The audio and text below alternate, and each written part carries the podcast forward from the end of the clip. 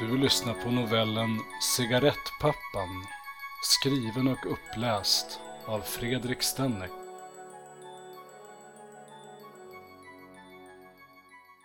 Jag har alltid ogillat rökare. Egocentriska människor som tar sig rätten att förpesta andras tillvaro med sin rök och sina fimpar. Men det finns en rökare som jag avskyr mer än alla andra.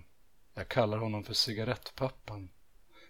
Det är en konstnär med svart scarf och runda glasögon och en själ som är som en flock med vildhästar. Det var så min fru beskrev honom när jag bad henne förklara varför jag inte duger längre. Några veckor senare flyttade hon ut. Kvar lämnade hon mig, vår treåriga dotter och vårt gemensamma radhus i Gustavsberg. Jag satt kvar i vårt ostädade vardagsrum och kände hur hatet vällde upp som sur magsaft. De följande nätterna låg jag vaken bredvid min sovande dotter. Jag borrade in ansiktet i hennes hår och grät ljudlöst och viskade att hennes mor hade övergivit oss. Vi fick vara i fred några dagar. Sedan började exfrun ringa och ville ta med vår dotter på en massa aktiviteter. Sådant som hon aldrig hade tid eller ork med på den tiden då vi fortfarande var en familj. Det var barnteater, konserter, äventyrsbad. Jag skyllde på att Elsa hade vinterkräksjuka, vilket lät lite konstigt med tanke på att det var i september. Vid ett annat tillfälle skulle vi resa bort och hälsa på farmor och farfar. Men hon gav sig inte. Till slut blev jag tvungen att ge med mig. Den första överlämningen kändes lite som en maffiauppgörelse. Vi befann oss på parkeringsplatsen vid Coop Forum. Min exfru satt bredvid sin konstnär i hans ljusblå Renault Twingo. Han rökte på en cigarett som knappt hade mer än filtret kvar. Rökte, i kupén, utan att ens veva ner rutan. Jag antar att man kan göra så när ens själ är som en flock med vildhästar. Det fick mig att tänka på när jag var liten och mina föräldrar rökte i framsätet. Hur jag trodde att jag skulle kvävas i den stickande lukten.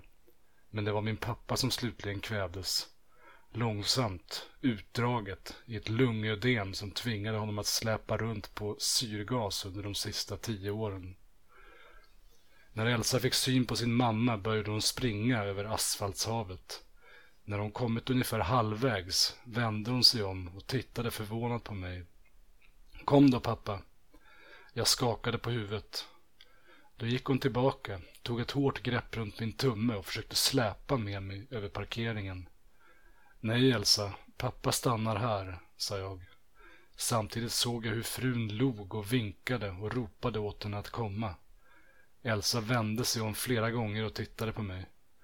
Jag kunde förstås inte hålla tårarna tillbaka. Jag ville inte att exfrun skulle se mig så, så jag kastade mig in i bilen och körde därifrån. När jag kom hem så hörde jag hur ensamheten ekade i tamburen, i köket, i vårt gemensamma sovrum, i alla de små rummen som vi hade tänkt fylla med barn. Ett ihåligt monument över vår krossade familjedröm. Samtidigt ska jag erkänna att jag kände mig lite lättad. Lättad över att slippa exfruns ständiga klagan över vardagens alla små problem. Över min otillräcklighet. Jag passade på att göra saker som jag inte gjort på länge. Jag åt kött med bearnaise och drack öl till middag. Spelade Xbox till långt efter midnatt. Jag vande mig snart vid att vara varannan vecka förälder.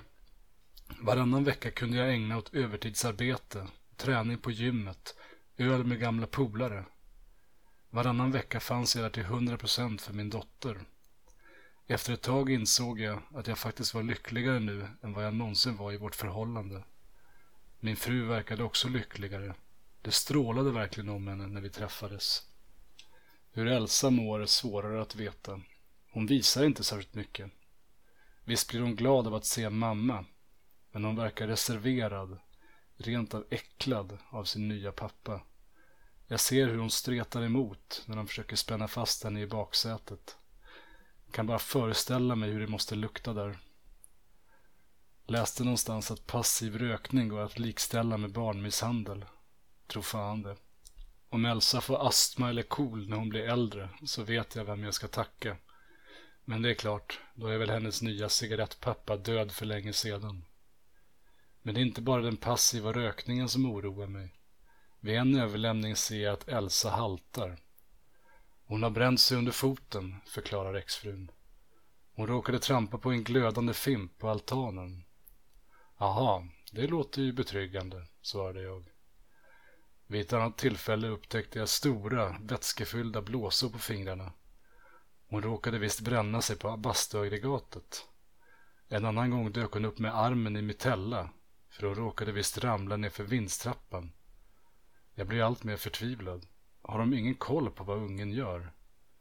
Jag ringer socialtjänsten och ber om hjälp att skydda mitt barn. De är inte särskilt hjälpsamma. Har du försökt prata med mamman? frågar de. Klart som fan att jag har, svarar jag. Tänker att jag måste skaffa bevis, något handfast. Något som de inte kan prata bort. Så då får jag väl göra det. Redan nästa kväll parkerar jag bilen utanför deras hus med systemkameran och teleobjektivet i högsta hugg.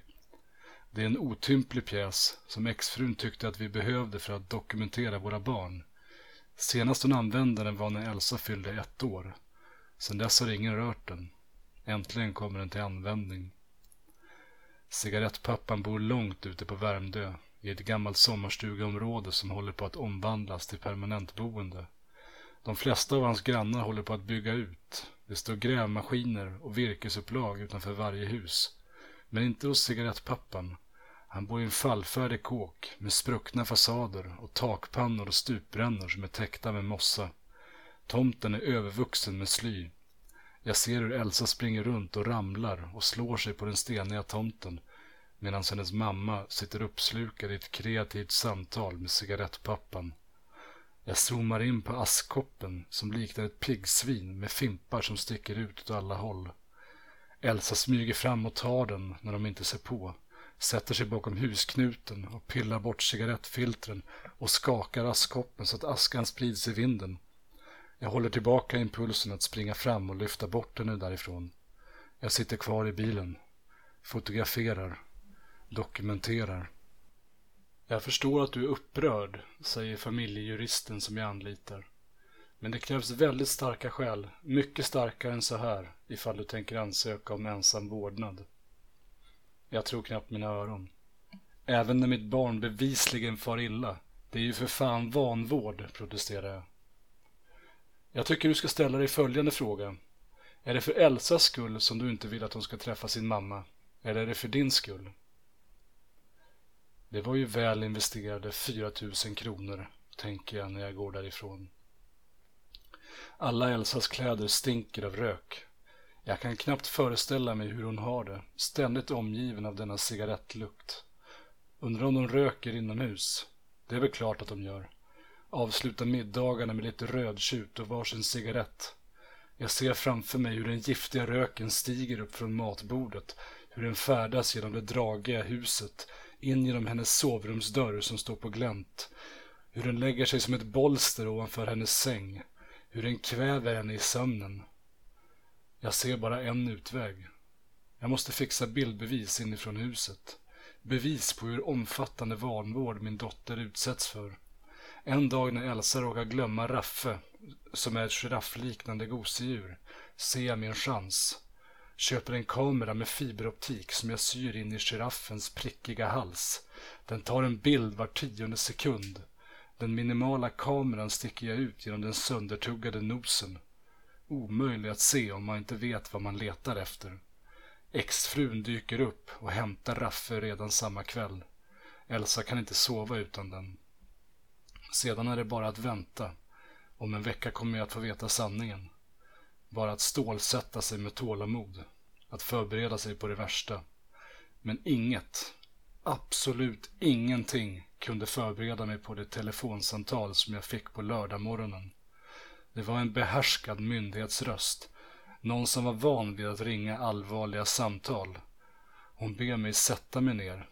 Berättar att det varit en brand på Kvarnvägen i cigarettpappans hus. Min dotter har påträffats död. Jag hummar, ställer följdfrågor, nickar. Någonstans misstänker jag att jag inte riktigt förstår innebörden av vad som har hänt. Vad är det för fel på mig? Förstår jag inte vad hon säger? Att min dotter är död? Jag antar att jag är i chocktillstånd. De följande dagarna är en utdragen mardröm. Polisutredningen visar att eldsvådan har startat i soffan i vardagsrummet, troligen av en kvarglömd fimp. När jag hör det är det som om någonting brister inom mig.